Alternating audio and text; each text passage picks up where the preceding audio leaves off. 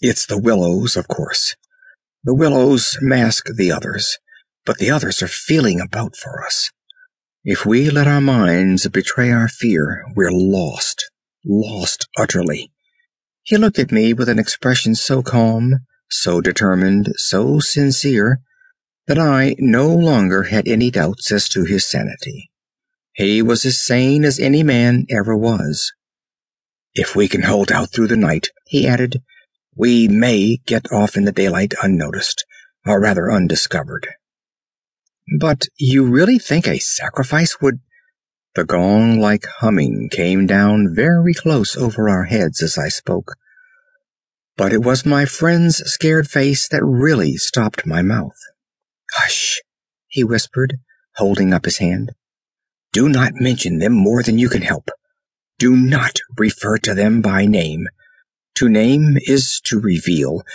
It is the inevitable clue, and our only hope lies in ignoring them, in order that they may ignore us. Even in thought? He was extraordinarily agitated, especially in thought. Our thoughts make spirals in their world. We must keep them out of our minds at all costs, if possible. I raked the fire together to prevent the darkness having everything its own way. I never longed for the sun as I longed for it then in the awful blackness of that summer night. Were you awake all last night? he went on suddenly. I slept badly a little after dawn, I replied evasively, trying to follow his instructions, which I knew instinctively were true. But the wind, of course. I know, but the wind won't account for all the noises. Then you heard it too? The multiplying countless little footsteps I heard, he said, adding after a moment's hesitation, and that other sound. You mean above the tent, and the pressing down upon us of something tremendous, gigantic? He nodded significantly. It was like the beginning of a sort of inner suffocation, I said. Partly, yes. It seemed to me that the weight of the atmosphere had been altered, had increased enormously, so that we should have been crushed. And that, I went on, determined to have it all out, pointing upwards where the gong-like note hummed ceaselessly, rising and falling like wind. What do you make of that? It's their sound, he whispered gravely. It's the sound of their world, the humming in their region.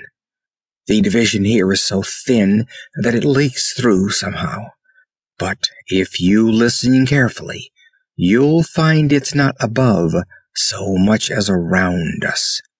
It's in the willows.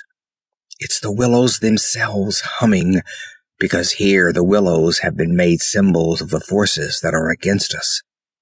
I could not follow exactly what he meant by this, yet the thought and idea in my mind were beyond question the thought and idea in his.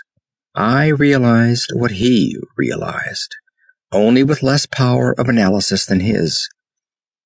It was on the tip of my tongue to tell him at last about my hallucination of the ascending figures and the moving bushes, when he suddenly thrust his face again close into mine across the firelight, and began to speak in a very earnest whisper. He amazed me by his calmness and pluck, his apparent control of the situation. This man I had for years deemed unimaginative, stolid.